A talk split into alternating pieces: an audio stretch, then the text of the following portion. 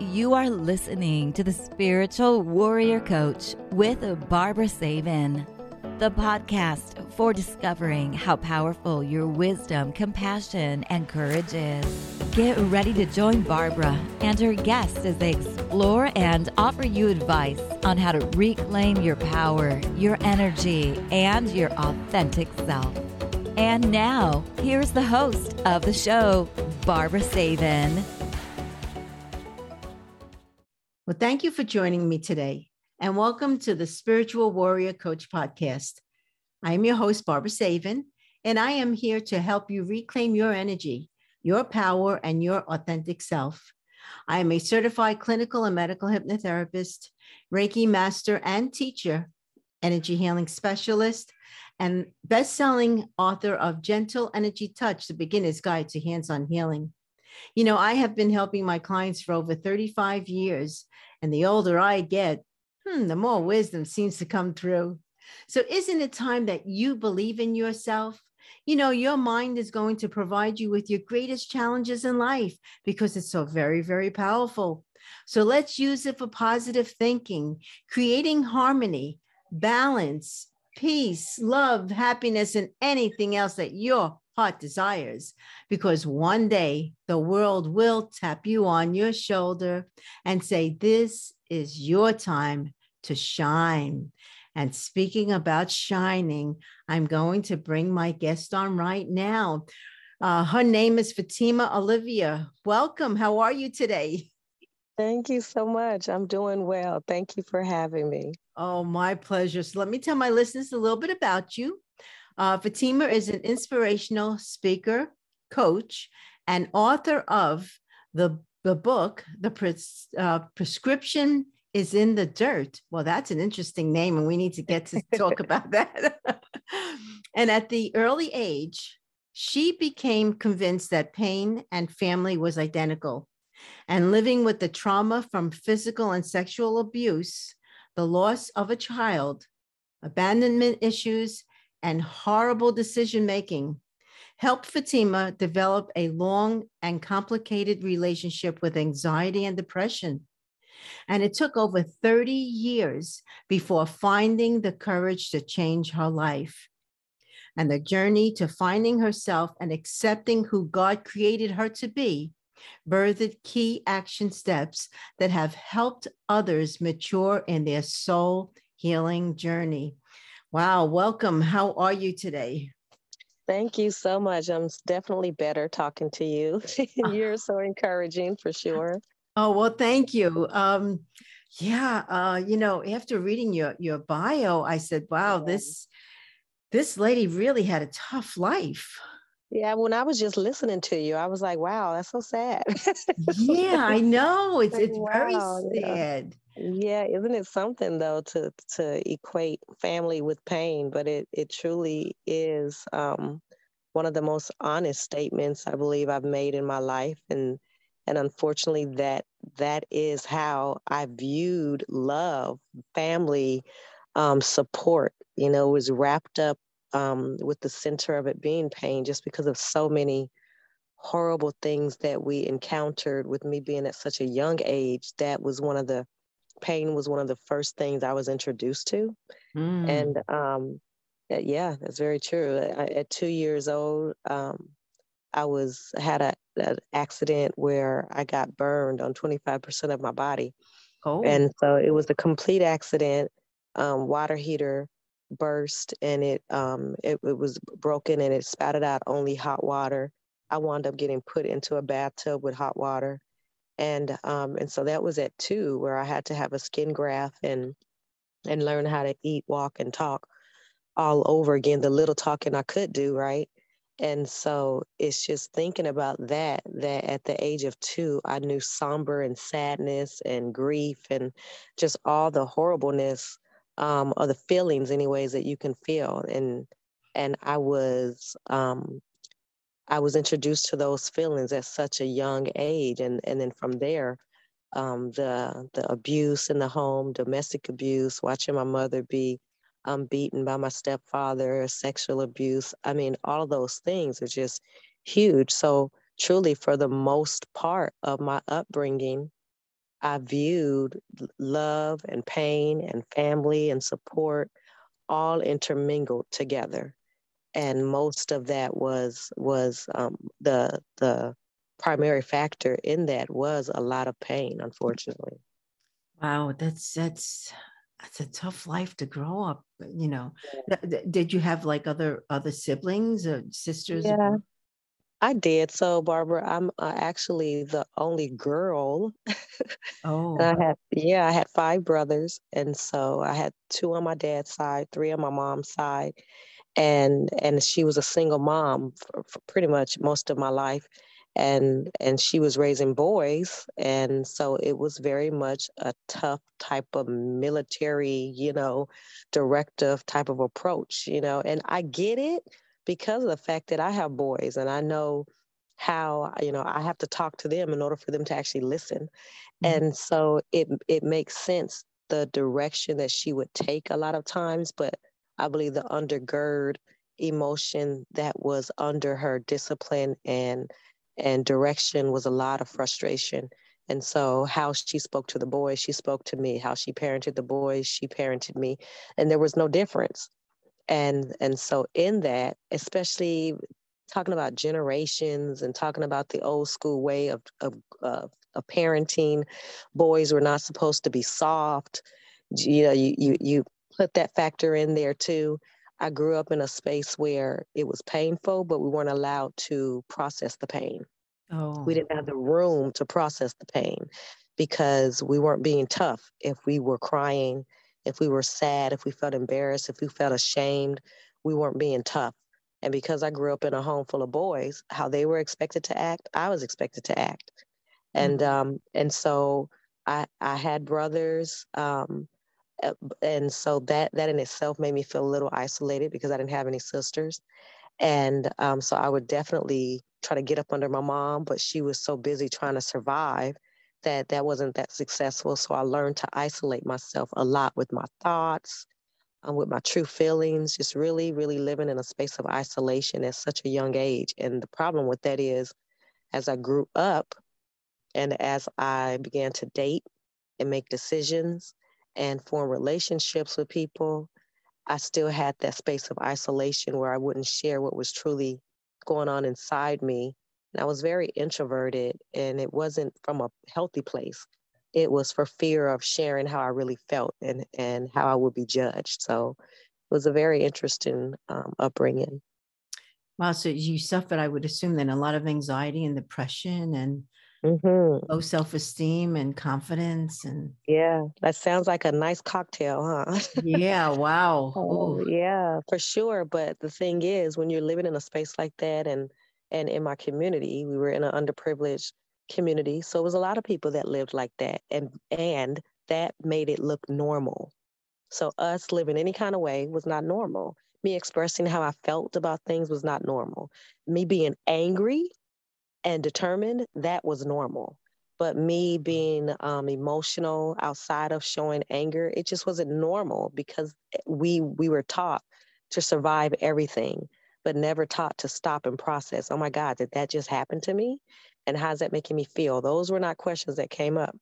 And so, um, yeah, it was definitely a space and time where anxiety was normal. Anxiety was um, was shown, exhibited in anger.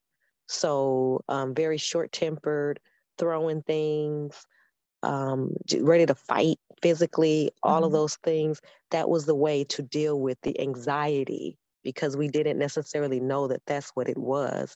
And my my entire upbringing, even when I got on my own, I felt that those feelings were normal. And me feeling sad all the time was normal because I don't recall a time when I didn't feel sad. So being able to hear someone or take in that how I was living my life emotionally, um, first and foremost, that it was unhealthy would have been so foreign to me. Um, and I think that's why it took so long for me to actually seek out medical help. So, so when did, I mean, this, This went on your, your whole childhood life into your teens? Yeah, absolutely. Through teens, through um, early adulthood, through um, uh, a bad marriage, um, through the death of a child, which just, just, you know, just compounded what I was already feeling, and, and just never being able to stop and, and express, this is how I'm feeling, and having someone to talk to about it. We didn't, um, in my community, it wasn't, we didn't talk a lot about therapy and going to the doctor to get um, medical help, I mean, emotional help. We didn't even go for medical help. so, wow. so we definitely wasn't going to go for emotional. Well, so yeah. I really did not stop and decide that I was going to get help until around thirty-five. When I was thirty-five is when I was really at a space where I was considering suicide on such a intense level. And it was just the fear, me being afraid that I would act it out, is what actually got me to go and seek uh, medical help. And you were already married at that age, or? Um... By, by then, um, I had been married, divorced, and I was actually um, re-engaged. And, and from, from what it looked like, everything was great. I had a great partner. Right. Um, I had children, two children at the time. I, I seemed to be oh. on the right path with my job and, you know, with my career path. Just everything seemed to be going in a positive direction. But for me, emotionally, I was a basket case. I was so unbalanced.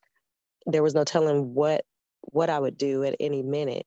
Oh, wow. And, uh, you know, I desperately was needing help, but didn't know how to ask for it. Just didn't even know where to start. And so I really got to a place where the pain that I had suppressed since I was a child was trying to just unravel me. And it was becoming louder and louder and louder. Nothing that I could run away from quick enough. And it caught up to me, and I was just in the space where it wasn't that I felt that life would be better without me. I don't believe I even thought that. Mm-hmm. I was thinking the pain is so strong and so powerful um, and so exhausting. I just want the pain to stop, the stop. emotional pain to stop. And that's what I was trying to stop. And so, um, and I'm just grateful that, that I had a little bit of light to shine through to tell me, Fatima, you need to go to the doctor. So, so you went to the doctor. So what, what mm-hmm. steps did you actually begin to take in order to have the pain disappear and then be in control of your life? Yeah. So it started off with me being put on, being diagnosed with clinical depression, which for me was huge because no one had ever was able, was ever able to tell me what was wrong with me. And there had been moments where I had felt little moments throughout my years where I said, I just feel like something's wrong with me. But then the people that I was around would say, there's nothing wrong with you. You just need to toughen up. Mm-hmm. You just need to stop wearing your feelings on your sleeves, you know, be a little tougher. So that's what I would listen to. And so this was the first time someone actually said, no, you actually have a chemical imbalance and you, and I'm diagnosing you with clinical depression, and I'm going to put you on medicine and it's going to help you. And so it was just like the heavens opened up. It was just such relief. Um, for the first time, I felt like I was I was going to be okay. And I actually was on medicine for about ten, eleven years, faithfully, um, until I got to a place where all those feelings were kind of coming back. And I'd had bouts of depression in between me taking my medicine, but I felt, well, maybe I just need to get more medicine. I never stopped to say, well, what is what is the reason, the reason behind me feeling this way? Like, what got me here? I never, it just didn't cross my mind. I never thought about it. Um, and around when I turned uh, forty-two, forty-three is when I had another moment where I had been on my medicine for so long. I knew what was wrong with me. I knew that I struggled with clinical depression and anxiety. I knew, you know, I knew I knew the titles, but I never knew why. And I was at that place again where I felt like I just wanted to end my life. And again, all that pain that I had pushed aside, that the medicine truly did help me balance most of it, but I never got to the root. And all of those things were trying to come back and grab my attention again, and I didn't know how to face it. And so I was at a space of time where I was saying, I'm just going to put a bag over my head. I'm just going to end my life. Oh. And um, I, I'm grateful that I had a set of, I consider it a safe place. I talk about that a lot in my books, about having a safe place to fall. And I had a group of people that I had developed over the years that were my safe place to fall, a place where I felt that I wouldn't be judged no matter what I said. And surprisingly, none of them were my family members. These were just people that I believe had come into my life for a reason and have walked with me through some some treacherous moments of time. Mm-hmm. And it was those people that I went to in desperation and said, this is where I'm at. And in response, they stated, I think you need talk therapy. And I really believe that if I didn't have a relationship with them already, that I would have pushed that off as if they were saying to me I was crazy, and I would have gotten defensive. Right. And said, you know, what are you talking about? You know, and I wouldn't have listened to the wisdom. But I'm grateful that I did have a relationship. So I was able to take in that wisdom, even though it hurt to hear, to take in that wisdom. And I started my journey into going to therapy. And, but I also did other things um, that were um, really getting spiritually guided, back, back spiritually guided, um, did my own personal research on the mind. And, and just really capturing my thoughts. I knew that it was very important for me to work on capturing my thoughts and being open to discovering why I am the way that I am. Not just getting medicated for it, but mm-hmm. being open to discovering why. What are the things that are triggering me to go, in, to go into a bout of anxiety? What are, what is triggering me that, that's making me go into a bout of depression? What are those things? And so with the help of a therapist, and my spiritual guidance, and just my determination, honestly, to not be afraid to look at my mess, um, is that's when really the hard work started, mm-hmm. because I started to uncover things. I started to uncover the pain of being different. Mm-hmm. uh, when I was two years old, and people would stare at me and tell me that I was ugly because of my burns. And I started being open to looking at the pain of being an abused child. From a stepfather, two stepfathers, one would beat us and, and one, one sexually abused me, looking at that pain head on and saying, was I at fault, and releasing the guilt of that. And just really each thing that that had been, I had been carrying on my back, basically, mm-hmm. for all these years. I had been carrying it on my back like a backpack through every part of my life. I decided to look at those things head on, no matter how afraid I got, no matter how I didn't know which direction that that topic was going to take me, and if I was going to lose a family member, if I was going to lose a friend, didn't know, if I was going to um, have to um, accept fault at some things in my life, I had no clue. But mm-hmm. the fact that I was willing to look at the events head on, that is truly what began to help me to cope better with my anxiety and depression. It, re- it relieved so much when I decided to start looking at the reason why I was, why I struggled with anxiety and depression. That's being very courageous. Let me tell you, extremely courageous, because most people just hide it, you know, and, and, and just take, end up taking more medication, but you, you made the choice to, you know, shed, you know, and, and clear what actually, you know, caused all this in the first place. Yeah. And I wish that I could say that I felt like She-Ra or just like this superwoman, mm-hmm, mm-hmm. but I did not. I, I had no clue. I didn't know what I was doing. And that's why I like um, that I've written about it, because I share that vulnerability as far as it was a baby step approach. It was me just saying, I'm desperate and I'm just tired of living like this. Like I'm exhausted. I'm exhausted from just having to be on medicine. And that's the only way that I can I can balance my thoughts. Mm-hmm. You know, I, I was just tired of a feeling that I didn't have an answer and, and that I was a mental mess. I called myself a poised mess, that I looked so good on the outside and I knew how to dress it up. But on the inside, I was just a mess. I just got tired of being that way. And so it was in desperation that I said, you know, to the gods, like, help me, just please help me, you know, and And this is when um, I look at it as a soul healing journey. I believe for the first time, I began to listen to what my emotions were showing me, what my mental was showing me, um, my spiritual, what um, my physical, all of it was trying to share with me. And I started paying attention that when this happens, I act like this. When mm-hmm. this occurs, I act like this, or it impacts me and my body this way. And I really just started being really cognizant of that, and just those small things that um, I didn't have to wait on a therapist to tell me, tell me that, you know, just mm-hmm. being more aware of me and centering myself, I was able to say, okay, well then if this is what, ca- if this causes me anxiety, stop doing that. Right. Mm-hmm. Um, so I was just able to do some small things. And then, like I said, joining in with a therapist, um, spiritually aligning myself, it took a multitude of things, but, but at the center of it all, it was my willingness to, to not look away and to, to face whatever was going to be uncovered by me, um, looking at a topic and saying, why does it trigger this inside of me? So now you, you had children at this time, right? When mm-hmm. all this was, how yeah. old were you, how old were your children? Um, so my kids, they're, they're, they were a, a few years than what they are now. And now they are twenty-two, I have boys, and twenty-two, fifteen, eleven, and eight. Oh, okay. So, wow. Yeah. So it was a, a bit of a gap, and, you know, I still had to be a mom. I still had to be a wife. I still had to be an employee, you know, and so it took a lot of dedication to be able to say, but I'm going to carve out some time for myself mm-hmm.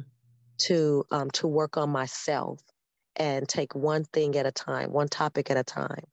But in the beginning, um, when I really started doing soul searching, um, at first I was embarrassed about going to therapy and I didn't want anybody to know. And um, I eventually told my husband, but after a while, I just said, in order for me to be able to help my children and to help them to not be emotionally bound like I have been, I have to be honest. And I have to um, be as honest as I can be based on their age level. And so I opened up and shared with them a few, a couple years ago, um, my walk with therapy, and, um, and, and why I go to therapy, some reasons of why I go to therapy.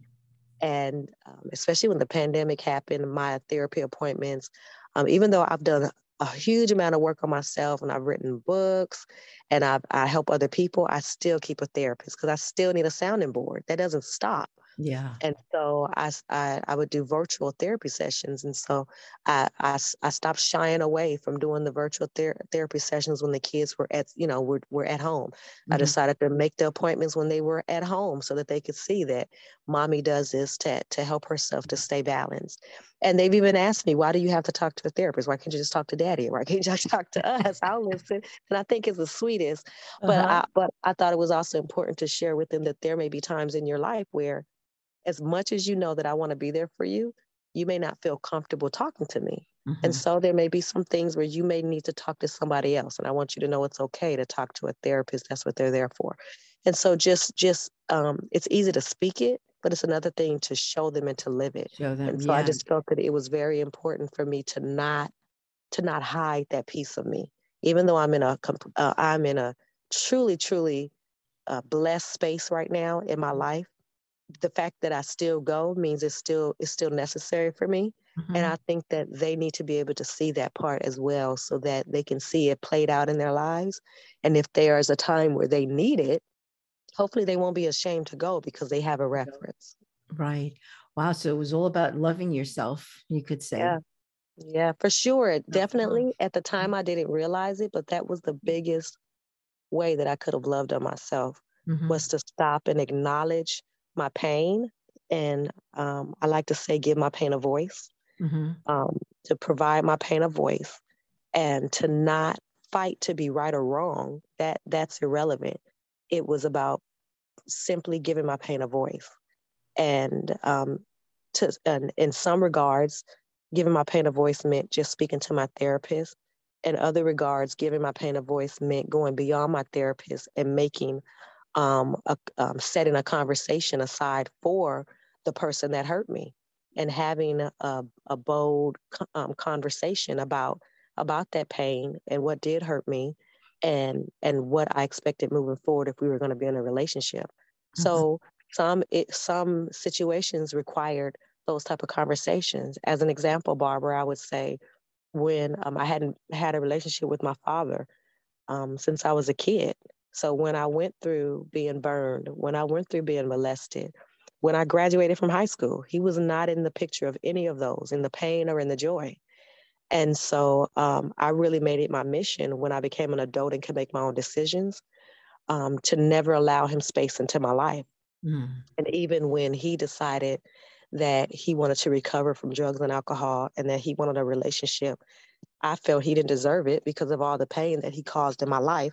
And basically on this other side of life, now it's time for him to pay. Mm-hmm. And so I was determined to not have him in my life to the point where my kids thought he was dead.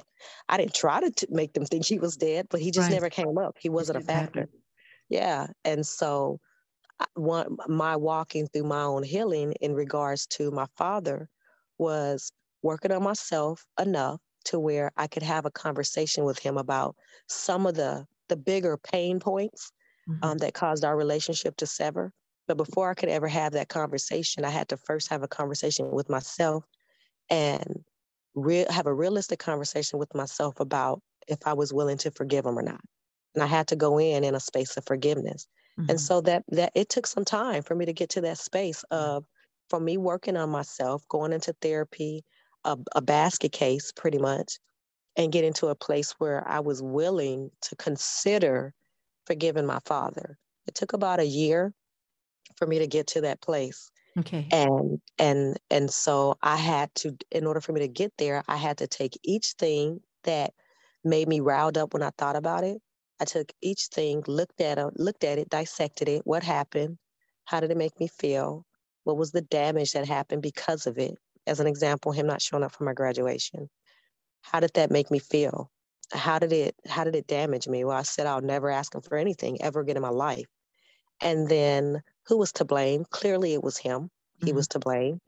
And then, um, but now what? What do I do with it? Now that I realize, now that I figured out what the situation was and how it's impacted me and how I've carried it on with me throughout my life and that he was at fault. Now what am I going to do with it?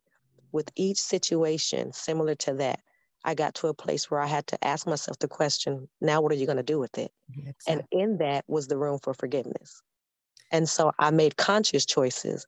I'm choosing to release this because number one, it's not hurting anybody else but my, but me. Mm-hmm. It may be hurting him. It may or may not be. I don't know.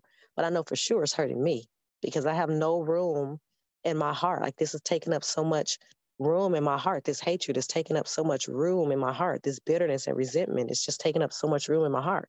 There's no room for light. There's no room for love in this one space because it's filled with anger and rage. And so I'm making a choice to release that because that anger and rage is instigating my anxiety and depression. Mm-hmm. So I need to release that. And so once I got to the place where I made a conscious choice that I was going to release it, then I was able to work out, well, do I want a relationship? Do I not want a relationship? What would I want if I did want a relationship? What would that look like? I was able to look on the other side. But until I made a decision with every single thing that triggered me, how I wanted to deal with it, I wasn't able to get on the other side to to um, to fix relationships, to reconcile, or to walk away in peace. I wasn't able to make those decisions until first I I resolved it within within within inside myself. Yourself. So, have mm-hmm. you forgiven him and moved forward, or? Actually, yeah, we've. Um, I, I had that conversation. I scheduled time for us to have the conversation, and we hadn't talked one on one. Oh my God, in like a, at least twenty years, mm-hmm. at least twenty years. And so I was nervous. I didn't know mm-hmm. how he was going to take the conversation. I was scared. Yeah. And um, yeah, I just never had had an adult conversation, you know, with my father mm-hmm. before and essentially a stranger, but still he has the title of my father. I didn't know how he was going to act. I didn't know his personality. So I didn't know if he was going to get mad or I didn't know. But again, I had to go in thinking it's truly to give my pain a voice. Yes. And it's not about, it's not about me being right or wrong. It's not about him mm-hmm. looking at me as right or wrong. It's about me saying, this is how this incident made me feel. This is how it affect, impacted my life, you know, but I'm choosing to release it. But I want you to know that this is how these decisions have impacted my life. And right. then moving forward, if we are to have a relationship, if you are open to having a relationship, these are my expectations. And at this, you know, my boundaries. And at that point, it's up to him on what he wants to do. But at least being able to stand up for myself, give myself mm-hmm. a voice, give my pain a voice. And so I scheduled the, the the time for us to talk. And I think because he had been in a recovery, type of recovery before because of his um, narcotics and uh, drug abuse and alcohol abuse, he was open to hearing me in regards to allowing me to speak And um, because there's a part of inventory that happens in those type of settings. And what we were doing was similar to that. Mm-hmm. I do believe that played in our favor um, in this instance. And so me being able to share, and when I came to the table, I could have brought a Santa's list full of stuff, right? Mm-hmm. I could have brought so many things because remember, he's never been there. I'm right. By then I'm forty something years old. I'm in my mid forties. He hasn't been there. I got a list, but what I decided was, what are those key things that are the most painful to me? Painful. And so it can, it wound up being about five things that were recurring events, that were recurring feelings that constantly egged me in this space of damage. And it was those five things that I brought to the table. And I shared those things and just said, if you are willing to listen, I would appreciate if you would allow me to speak. And then once I'm done, I promise I will allow you to address every situation. And with me understanding that I will not manipulate the conversation. I will not try to sway him mm-hmm. for an apology. I'm literally just stating this is how it, how these things felt. And whatever happens is whatever happens, right? And I had to make my make that decision up before I came to the table. Yeah. And I'm grateful that he was more than open, more than apologetic. Um, and, and we've been able to Um, forge a, a pretty solid relationship. For the first time, he was able to meet his grandchildren and spend wow. Christmas with them. And it's just been such a blessing. And so we've been in each other's lives now for almost three years. Wow. And what about your mom? My mom, with uh, our major issue was the sexual abuse that occurred and the decisions that were made around the sexual abuse. Um, her decision to actually allow the perpetrator to come back and um, be in relationship with her and around me, even after um, he was indicted for sexual abuse. Mm-hmm. And so for me and my my relationship with my mom, though we had she was in my life um, most of my life, we had this weird dynamic relationship. You know, it felt that I owed a debt to her, and mm-hmm. um, and I'm not sure what. She, and some things that she has said has made me believe that. that there was blame that she that she pointed towards me for um, our family dynamic drastically changing because of the fact that my stepfather was indicted. And I carried that guilt that guilt for years, for, wow. uh, even into adulthood. So I definitely had a strong connection with codependency. Whatever my mom wanted, I did it. Whatever my family wanted, I tried my best to do, even if I was thousands of miles away. Because I didn't want to make them upset. I just felt that I had cost us so much. As a child, I felt that way. And that I carried that throughout my life. So even with that topic and how it had impacted me with anxiety and depression, when I got to a place where I went through those same questions, what happened? How did it make me feel? What was the damage? Who was at fault? It was only when I got to that question of who is at fault, which you would think intellectually, I knew the answer. Mm-hmm. But when I was writing it down, who was at fault? For the first time, I realized that my name shouldn't be written there. And mm-hmm. it wasn't, I was not at fault. I was eleven years old. And I was able to think that me as a parent, what would I have done as a parent now, now that I am a parent and I have an eleven year old, how would I have wanted that to, uh, what would I have done? And then I was able to compare that to what was done and realize that I had no fault. Mm-hmm. And it really took me getting to that place of who was at fault, that question, for me to release myself from guilt. And so in me releasing myself from guilt, I had that same type of conversation about this is what happened. This was giving my pain a voice. And this was the situation. And this is how it damaged my life all these years. This is how it's damaged my life. And unfortunately, in that conversation, my mother wasn't open to hearing my voice. Oh. And so it, it showed that not all the time will you get what you want when mm. you give your pain a voice, but it's not about getting what you want as far as from the other person. It's about you standing up in your truth and saying, I have a voice and I have a right to be heard. And no matter what you want to deny or approve, this did happen to me. It does matter to me because I matter. It is valid because I'm valid. Mm-hmm. And I have a choice of what I want to do with this pain. Now, am I going to let it continue to to run my life? That's a personal decision, right?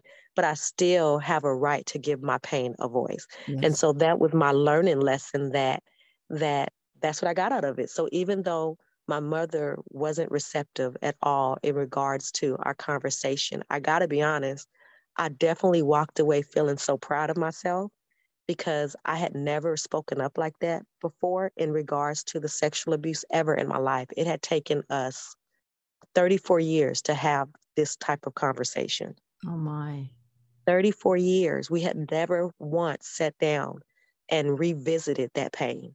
We had lived on past it. And that's what I mean by, as a child, I learned to survive, but we never processed. You never processed it. Yeah. So we went thirty-four years. And the day that it came for me to have the conversation, I was just as scared as if I was an eleven-year-old child. And that's when it had occurred, when I was eleven. And I felt like I relit, I went back in time in that moment. And it's just, that just goes to show you how, how close trauma can be. Oh yeah. And, you know, how close it can be. We are grown. And I, I, I was telling myself, I am grown. I have kids mm-hmm. and I have mm-hmm. a job and I am a professional. Yes. Right? Yeah. But it's but still there. I was, right. When I was talking about the trauma, it was so close and it made me feel like I was a child all over again. But the wonderful thing about it is that in the midst of that whole experience, I think I, lost I was able you. to you go there? in a quiet I'm space. I'm still there. I'm still oh. here. Can and you I was able oh, to yeah, apologize to yeah. the eleven-year-old that lived. So, with um, yeah. I, but I think so I you, think it's amazing. And I that, thought it was dramatic. That, yeah, I mean, we have so much in us. Yeah, that we you know, can, when, when we that look we back and we overcome ourselves, and we're so resilient. You know, and the thing is that a lot of times we allow that, that resiliency to stop it's, it's, us from healing. Forgive yeah, them, exactly. But by we, doing um, that, it actually you know, we, sets we us hold free. ourselves to some big expectation that if we if we feel if we feel. the emotions that are linked to whatever the situation is, that we're weak. And unfortunately, some of that is generational, how we were raised. And I truly had to be told by a therapist, Fatima, it's okay for you to feel. It's like I needed permission.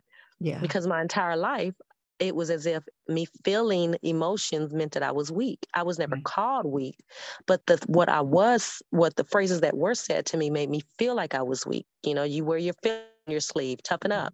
Yeah. And so when I got that revelation at Fatima, it's okay for you to feel, mm-hmm. you know, if this feel pain, if this made you feel sadness, it's okay to feel the sadness. No, l- you shouldn't live in that space and reside in that space forever and, and pitch a tent in that space. You have to make a decision what you're going to do with the sadness, but it's definitely okay for you to work through that emotion. And so I had to give myself permission to do that. And I'm so grateful that I did, because now I'm going to change a legacy in my family exactly. because now I'm allowing my children mm-hmm. and they're boys. And you know how boys are, are sometimes raised, uh-huh. but I'm changing that. And I'm allowing my children to, to feel their emotion and not be ashamed to feel sad, not be ashamed to feel embarrassment. You know, we if we can celebrate the the joy, we should be able to to be able to support you in your sadness, and you should be able to feel it all because we were given these emotions for a reason. Yeah, they're there for a reason, without a doubt. Now, do you, do you still talk to your brothers? I do talk to my brothers. Absolutely, they do. We do check-ins. so, okay.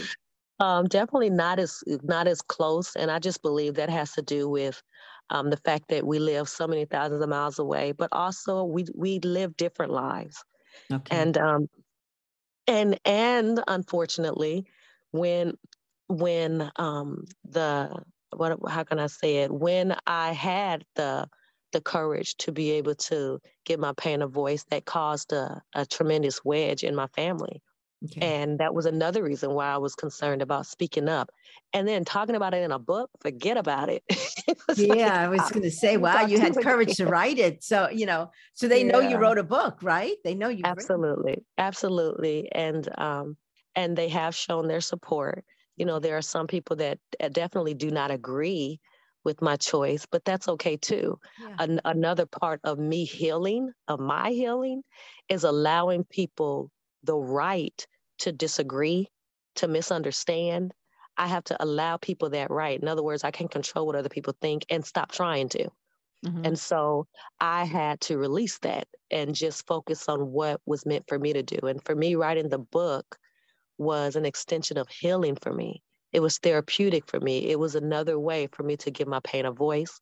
And then outside of that, when I when it came to publishing it, it was more, it was still about giving my pain a voice, but it was more, it was more, um, also more about giving people a voice who haven't found their legs yet.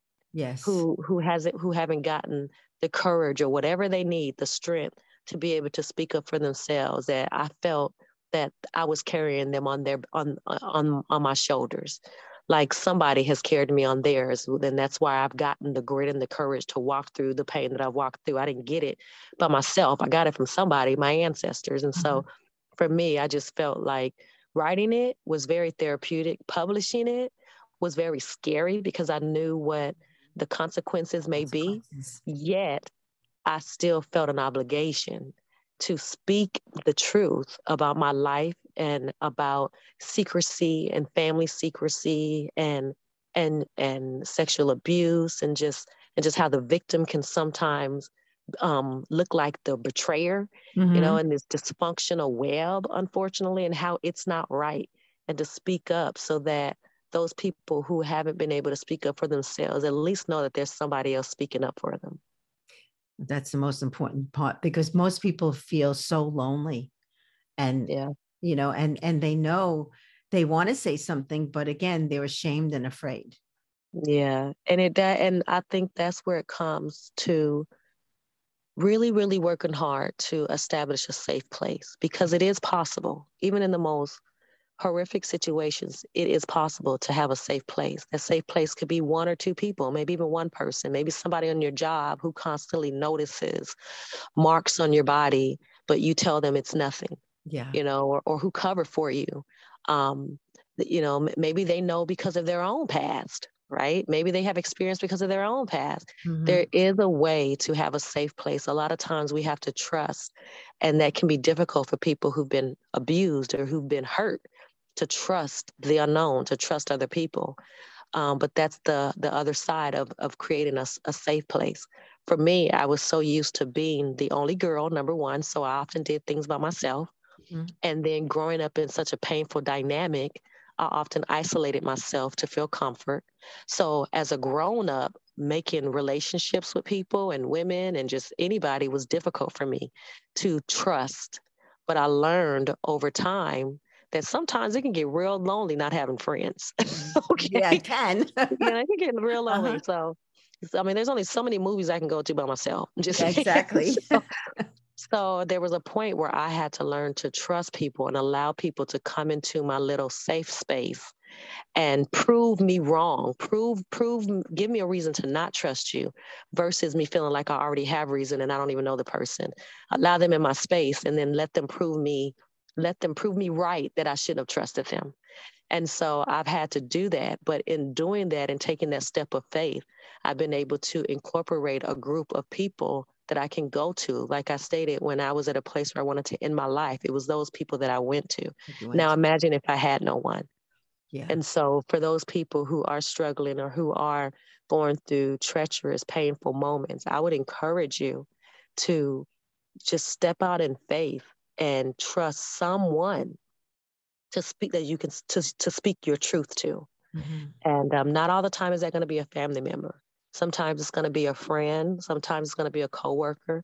Sometimes, honestly, it's going to have to be a therapist. It's going to have to be somebody that you pay, or a life coach, somebody that you pay to listen to you. But at the end of the day, they all have one thing in common, and that's your best interest at heart. Exactly. And so I would strongly encourage anyone Um, who's who's experiencing any type of pain, um, to tr- try to establish that. But even if you're going through a joyous moment and don't feel like you have anybody to share with, I think that's even a better time to establish it. Yeah. Um, because everybody likes to be celebrated, and there is nothing like having an awesome moment occur in your life and no one to share it with, you know? Mm-hmm. And, um, and and so I've been able to have that also, is, um, the right people to celebrate me with, you know, to celebrate, you know, celebrate with, um, because not everybody's happy for you. And if you're coming from a dysfunctional unit, a lot of times when you're trying to grow yourself, that unit is dysfunctional. So they don't understand your growth and your decision making. Mm-hmm. So the positive changes you're making to them looks negative, mm-hmm. and you look like you're trying to be something that you're not. And and so it can come off as such a bad experience. Having a safe place, a supportive space to be able to celebrate your growth is so critical when you're trying to change your life. So you you wrote this book to help others then. I mean, do you, do you coach others? Or? I do. Okay. I do. I, I like um, interpersonal, one-on-one mm-hmm. is very favorable. Um, I found that um, um, people tend to be more open with me when it's one-on-one engagement. But I have done some virtual events as well. And um, you can search me on YouTube and you'll see some virtual videos. But I often do one-on-one sessions um, with clients. And you can always go to my website, Fatima C dot com, and and send a request. And, and, and that could be set up. It's been an awesome an awesome journey. And yes. and it's funny because it never was on purpose. Yeah, well, that's what makes it beautiful. It is. It is because I feel mm-hmm. like I tapped into my purpose, which I've yes. always been someone to encourage people, but I've often been encouraging people as a deflector because mm-hmm. I was suffering with depression and anxiety. And I didn't like it when people asked me, well, how are you doing? Mm-hmm. Um, a lot of people that are struggling with depression or they're in the middle of depression, a, dep- a crisis, they don't like to answer that question. Exactly. So they avoid it and they deflect. And so I was a great deflector. So I would often help people mm-hmm. while I was falling apart. Oh, you were falling and, apart. Yeah. And people would always say, Fatima, oh my God, you're such a great listener. And, and you always have great advice, but I wasn't taking my own advice, you know? And so it wasn't until I, I really started working on myself and going through my own healing journey that I was actually able to walk out what I was speaking. And so I'm grateful that now I'm aligned in that. Mm-hmm. And so when I'm able to speak into other people's lives and to to to come alongside people and support them through their healing journey, that I don't have to hide any piece of myself and that I can continue to evolve in my own healing journey as well. So how long did it take you to write your book? The first one, so actually I have I have three oh. now. And the reason why it's three is because the original one is exactly what you stated. The prescription is in the dirt. And that was the one that it felt like I just vomited. It just came out. And yeah. and I really believe it's because everybody has a story. Mm-hmm. And I had just tapped into my story. I had been telling this story for years, like in my head for years. It was just being told in a victim, self-victimized type of way, like all these things have happened to me, woe is me type of a way. But I've been telling this story to myself for years. Okay. So when it was time to write it, it was so easy. And so it took about six weeks for me to actually write it and, wow. and to say to say that I am done. And then from there was the editing process, which is a nuance.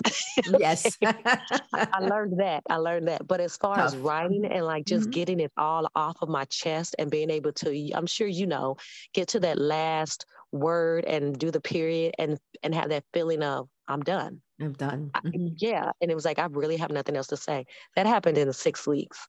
And then from there, it was, well, how do I do this thing called publishing and just figuring out all of that? And then from there, um, I wrote a second book um, actually a couple months ago that just was published, well, that got published a couple months ago. And it's called I Said What I Said.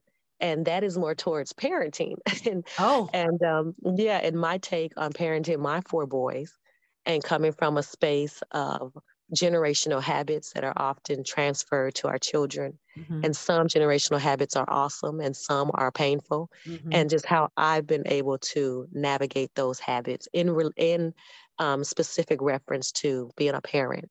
And so that's that's a more comical book because I'm talking about my kids and they always do something crazy. Okay. Yeah, they always do, don't they? They're always doing something and it's boys and it's a little rough around the edges because mm-hmm. I'm talking how boys talk. So, so, you know, so yeah, be warned. That was definitely more fun to read, but still uh-huh. very thought provoking and insightful and just sharing, um, you know, my, my lessons and my mistakes and, and, and hopefully some wisdom.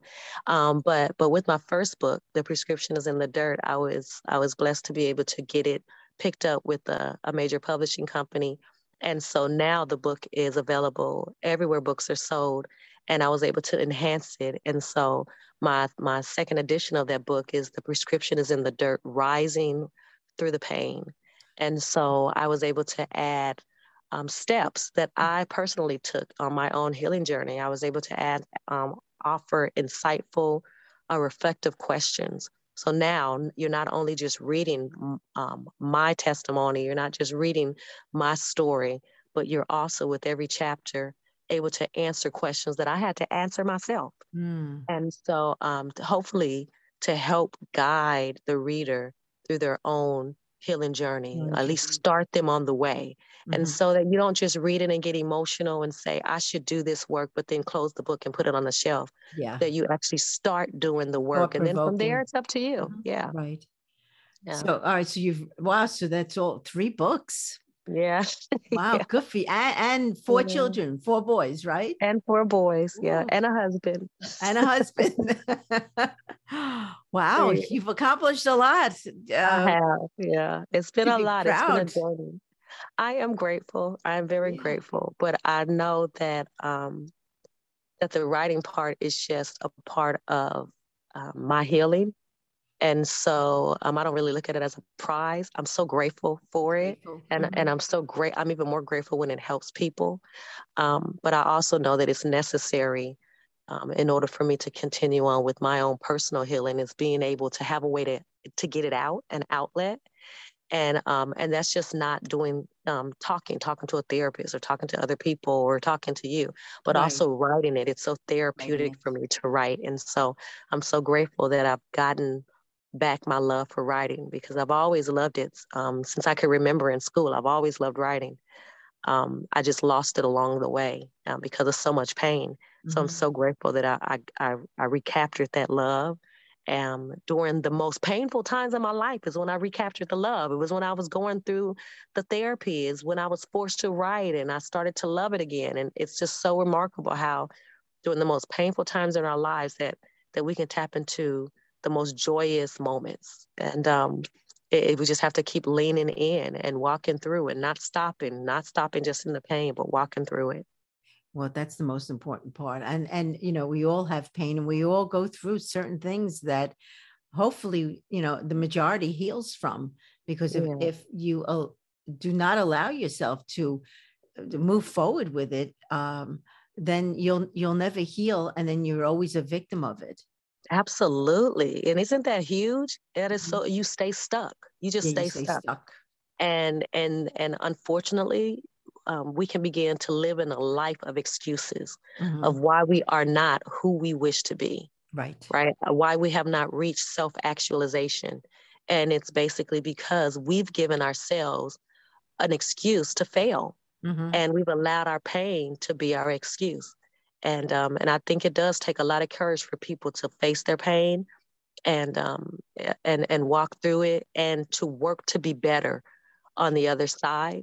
It takes a lot of courage to do that. But I also think that's why people don't do it, because yeah. there's a part of the unknown that is a that is fearful.